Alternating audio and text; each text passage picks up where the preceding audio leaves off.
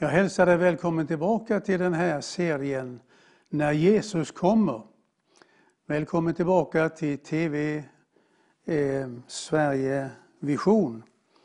Jag heter KG Larsson, präst och författare som har fått förmånen att eh, följa med dig genom den här underbara boken som kallas för Uppenbarelseboken. Vi kallar den egentligen för Johannes uppenbarelse, vilket jag sa i det första programmet, det är fel. Det är inte Johannes som hade någon uppenbarelse utan det Bibeln markerar att detta är Guds uppenbarelse som han gav till Jesus och som Jesus sedan gav den till Johannes. Eh, det är den, så som den presenteras. Och nu har vi kommit till det trettonde kapitlet i Uppenbarelseboken. Ett av de mest eh, enastående intressanta kapitlen. Eh, ett eh, profetiskt kapitel. Och jag vill att du ska känna till att det här skrevs för 2000 år sedan. Så att det, det vi läser om i Uppenbarelseboken, det hade inte ägt rum när Johannes skriver det här. Men i vår tid, alltså på 2000-talet, så har Uppenbarelseboken blivit en av de mest aktuella profetiska böcker som vi har i vår bibel. Det finns där krafter som säger att vi ska inte läsa Uppenbarelseboken för den gick i uppfyllelse på 100-talet efter Kristus. Men eh, det argumentet det känner vi igen. Du ska inte läsa. Första gången det uttalades då löd det så här. Skulle Gud hava sagt. Den som tar bort någonting från Uppenbarelseboken kommer också att drabbas av det som Eh, Bibeln varnar för att du ska behöva drabbas utav. Och nu ska vi gå till det trettonde kapitlet. Och då står det så här i Jesu namn. Jag såg ett vilddjur komma upp ur havet. Det hade tio horn och sju huvuden och tio kronor på sina horn och hädiska namn på sina huvuden.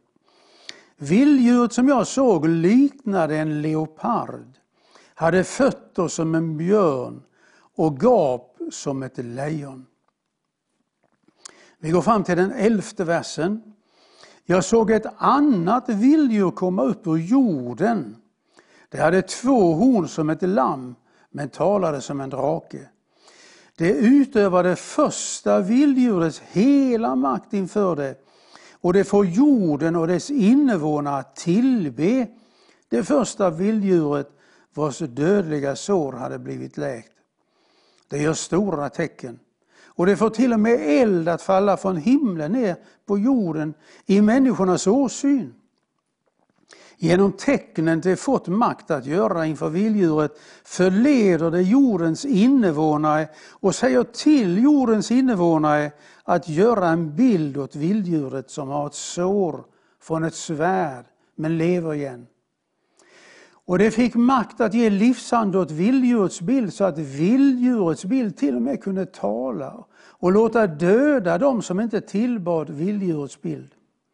Och det tvingar alla, små, stora, rika och fattiga, fria och slavar, att ta emot ett märke på högra handen eller pannan så att ingen kan köpa eller sälja utom den som har märket vilddjurets namn eller dess namns tal. Här krävs vishet. Amen. Ska vi knäppa våra händer och bara be att Herren låter sin ande förklara någonting för dig och någonting för mig den här stunden. Helig ande, du som gav det här till Johannes. Och som så många människor har funderat på, vad är det han talar om, vad är det han skriver? Helig ande, vi ber att du kommer till den som lyssnar just nu och låter någon tanke, Herre, bli befruktad utav ditt ord. Att något öga fick öppnas, Herre, och att vi fick erfara att du är en Gud över alla gudar. Amen. I Jesu namn. Amen.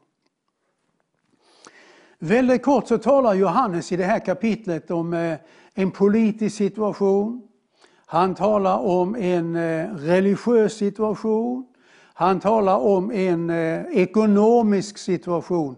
Det, det, är liksom de tre bitarna som, som anges i det här kapitlet. Och det är inte konstigt att han talar om de tre. Därför att om Antikrist ska kunna leda hela världen. Det är så Bibeln förklarar det. Att en dag ska det stiga fram en politisk ledare som ska få hela världen som sitt arbetsfält. Då måste han ha kontrollen på politiken och han måste ha kontrollen på religionen och han måste ha kontrollen på ekonomin. Nu är Johannes så frimodig så att han, han tecknar ganska klara bilder om vem detta, denna politiska ledare är. Han säger det är ett vilddjur. Det är ett vilddjur som får sin makt av draken. Draken det är synonym med djävulen. Men det är ett vilddjur, den politiska ledaren. Och när Johannes har sagt det här så lägger han de geografiska gränserna inom vilket detta ska ske. Det här ska inte äga rum var som helst. Utan det är inom vissa bestämda gränser. Och det gör han genom att ange tre stycken djur. Nämligen leoparden, björnen och lejonet. Och vi börjar med det som var det första utav de där djuren i den historiska eh, agendan. Och det är lejonet. Lejonet var symbolen för en stor statsmakt på 500-talet före Kristus. Nämligen för eh, nuvarande Irak eller Babylonien som det hette på den tiden. Det var, det var ett stort, mäktigt välde. Kungen hette Nebukadnessar.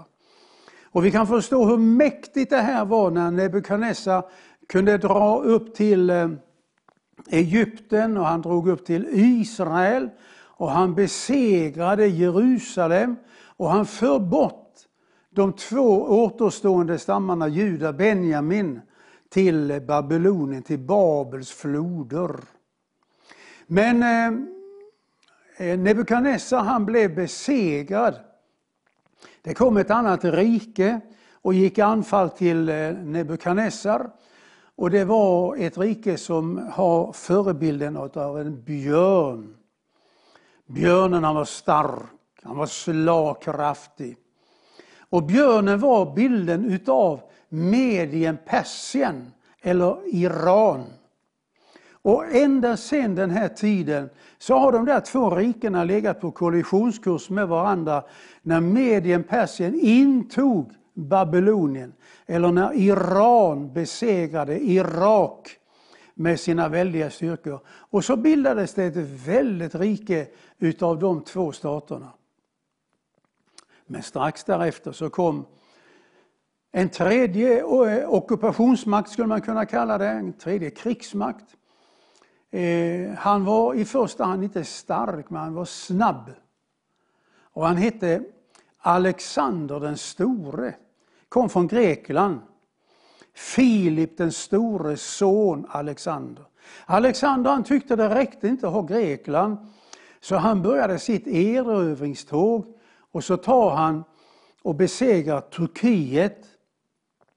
Sen går han söderut och tar Libanon.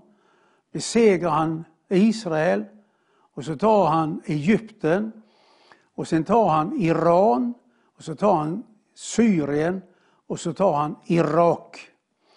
Det är ett av detta jordklots största politiska välde. När han har tagit alla de här väldena så är han 29 år gammal och han dör borta i östra delen utav, eh, utav sitt imperium.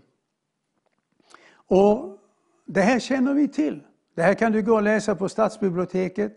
Men det är det här som Johannes säger, att det här riket som kom att i slutändan kallas för det ottomanska riket eller det osmanska riket, det ska uppstå i tidens slut. Och det är därför som vi ska ha ögonen på vad som äger rum i Turkiet, Syrien, Iran, Libanon, Israel och så vidare av de här. Det är här det ska äga rum. Och här säger nu Johannes, det första som kommer att äga rum, det är att en, ett vilddjur stiger upp. Personligen tror jag att det är en jude. Varför ska jag återkomma till? Men han kommer att vara en sån briljant ledare och han kommer att få världens förtroende att kunna liksom ta hand om alla de här stora problemen. Och jag kommer ihåg att jag satt och tittade på Agenda hösten 2020 en söndagkväll. När en av vårt lands eh, eh, ideologer eh, blir utfrågad om hur ska vi kunna eh, rädda vårt jordklot. Och då säger han så här. Om jordklotet ska kunna räddas så krävs det att det finns en politisk ledare, inte två. En politisk ledare. Och han måste vara en diktator. Och när jag satt och lyssnade på det, eller jag rättare sagt, jag läste det i tidningen Dagen dagen efter, för jag hade inte möjlighet att se det på kvällen. Då, då tänkte jag på Uppenbarelseboken 13. Det är precis så som Bibeln beskriver det. Och därför så är det här intressant. Den här politiska ledaren ska ha en samarbetspartner. Och det samarbetspartner ska vara ett eh, annat vilddjur. Men det, det, det ska vara ett lamm. Ett lamm. Det hade två horn som ett lamm men det talade som en drake. Och här kommer nu den fjärde utav de här fyra hästarna som vi läste om i det sjätte kapitlet. Den första, det var en, en, en vit häst. Han är med hela tiden. Hela tiden. Det är Antikrist. Och så kommer den röda hästen, han som fick eh, makt att ta freden från jorden så att människorna skulle slakta varandra, naturkatastrofer och allt elände. Och i spåren av det så kommer den svarta hästen. Den har vi inte stannat så mycket inför här. Men nu kommer den fjärde hästen, en religion. Alltså i grekiskan så står det eh, en, en färg, att den här hästen har en färg. Och eh, den är eh, den är grön. Men man kan ju inte skriva grön häst i en bibel. Det finns ju inga gröna hästar, nej. Men det är inte säkert att de här hästarna är, är, är vanliga hästar. Va? Utan det kan vara eh, krafter, ungefär som vi säger att hur många hästar har du i motorn? Så, så kan de här hästarna vara uttryck för krafter som vill ödelägga. Och den här femte hästen är en grön häst, alltså färgen på det som kännetecknar den, den eh, fjärde hästen är grön och det är en religion. Och jag ska inte peka ut någon religion här idag. Men, eh, men vi ska känna till det här, vad Bibeln säger. Där har vi vår trygghet att säga Amerika är ointressant. Eh, Tyskland är ointressant, England är ointressant, Sverige är ointressant. Men det som är intressant, det är de här länderna som utgjorde det ottomanska riket. Därför att det ska återuppstå. Och skulle vi få höra att det finns krafter som vill återupprätta det ottomanska riket, då ska vi vara på vår vakt. Och därför så tycker jag att det var väldigt intressant när jag i fjol höstas i nyheterna, det var ett stort program om Turkiet, Erdogan. Och då går han ut och säger offentligt inför hela världen, och så säger han så här, Turkiet, det är för lite för mig. Jag vill återupprätta det ottomanska väldet. Och när han sa det här, vet du, då tänkte jag på Uppenbarelseboken 13. Är vi så långt fram så att det är det här som håller på att ticka på? Att Turkiet, Iran, Irak, Libanon, Israel, Egypten ska gå ihop i en koalition. Ja, det är Erdogans. Och när han hade sagt det här, då går muslimernas eh, största eller högsta ledare i samma program ut. Och så säger han så här. Vi väntar nu på vår Messias. Det är inte den Messias vi väntar på. Men när det här sker, säger Erdogan, då är huvudstaden för det här imperiet, det ska vara Jerusalem. Det är där han ska sitta och då tänkte jag på Thessalonikerbrevet där det står att Antikrist ska utropa sig såsom Gud och så ska han sätta sig i templet i Jerusalem. Så vi är långt framme mina vänner när det gäller det här. Och det, det är helt anmärkningsvärt hur det, hur det liksom eh, håller på att eh, Eh, bitarna håller på att hitta varandra. Det här står nu inte bara i Uppenbarelseboken utan i det profetiska ordet så har vi ju också det här gamla testamentet. Och det är skrivet för ännu längre sedan. Jag tänker på Hesekiel. Profeten Hesekiel han levde för 2500 år sedan. Han var en ung eh, prästpojke. Men Gud han använde honom och eh, gav oss eh, eh profeten Hesekiel. Och, det är han som skriver att eh, en dag i samband med att Messias kommer, inte just den dagen, men i, i samband med den tiden, då är det tre länder som ska, eh, ska vi säga, ingå i en koalition enligt Bibeln. Och den koalitionen, den ska liksom ställa sig sida vid sida. Och så ska de göra ett angrepp emot Israel. De ska försöka besegra Israel. De ska försöka vinna över det judiska folket. De ska försöka erövra det judiska folket. Och de tre länderna har vi vetat i 2500 år vilka det är. Och då står det så här. Perser, vilka är det? Jo, det är Iran. Nubier och putéer och Togarmas folk.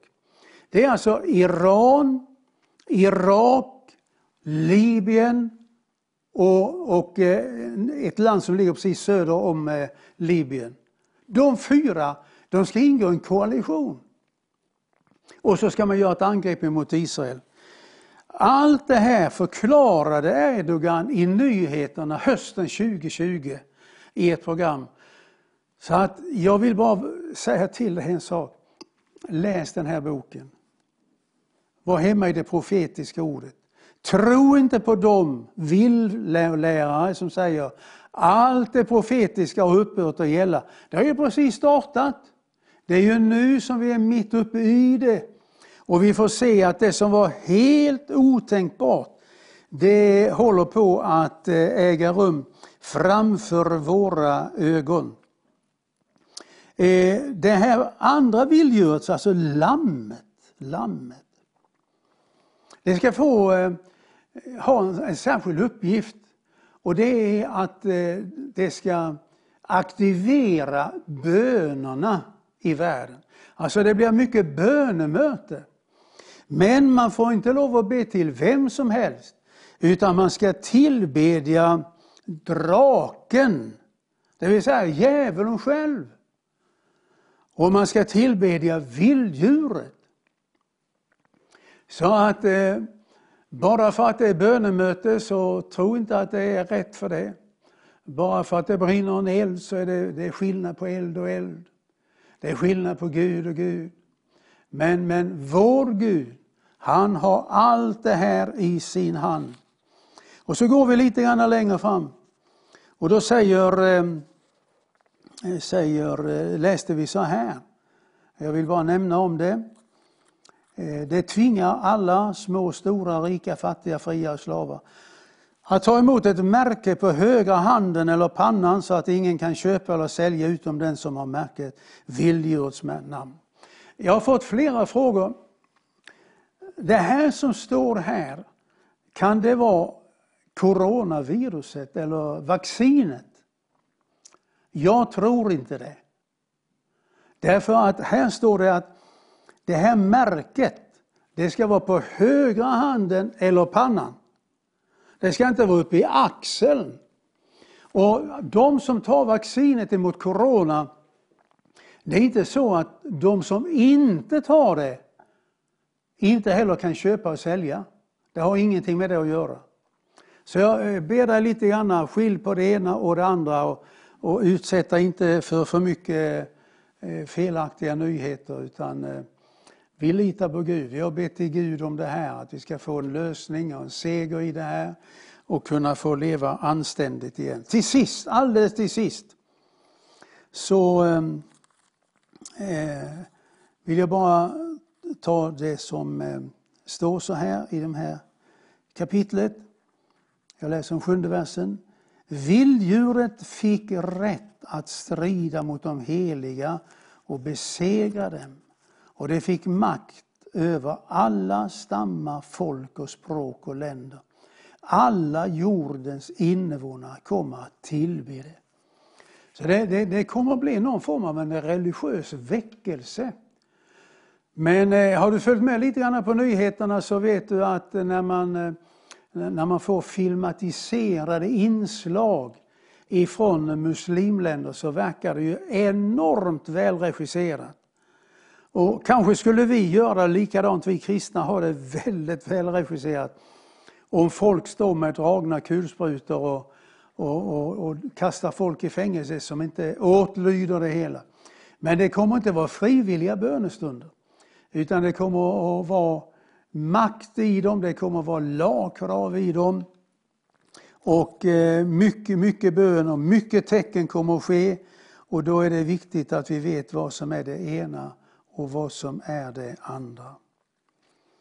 I det fjortonde kapitlet så eh, är vi återigen på, eh, eh, uppe i himlen och då står det så här.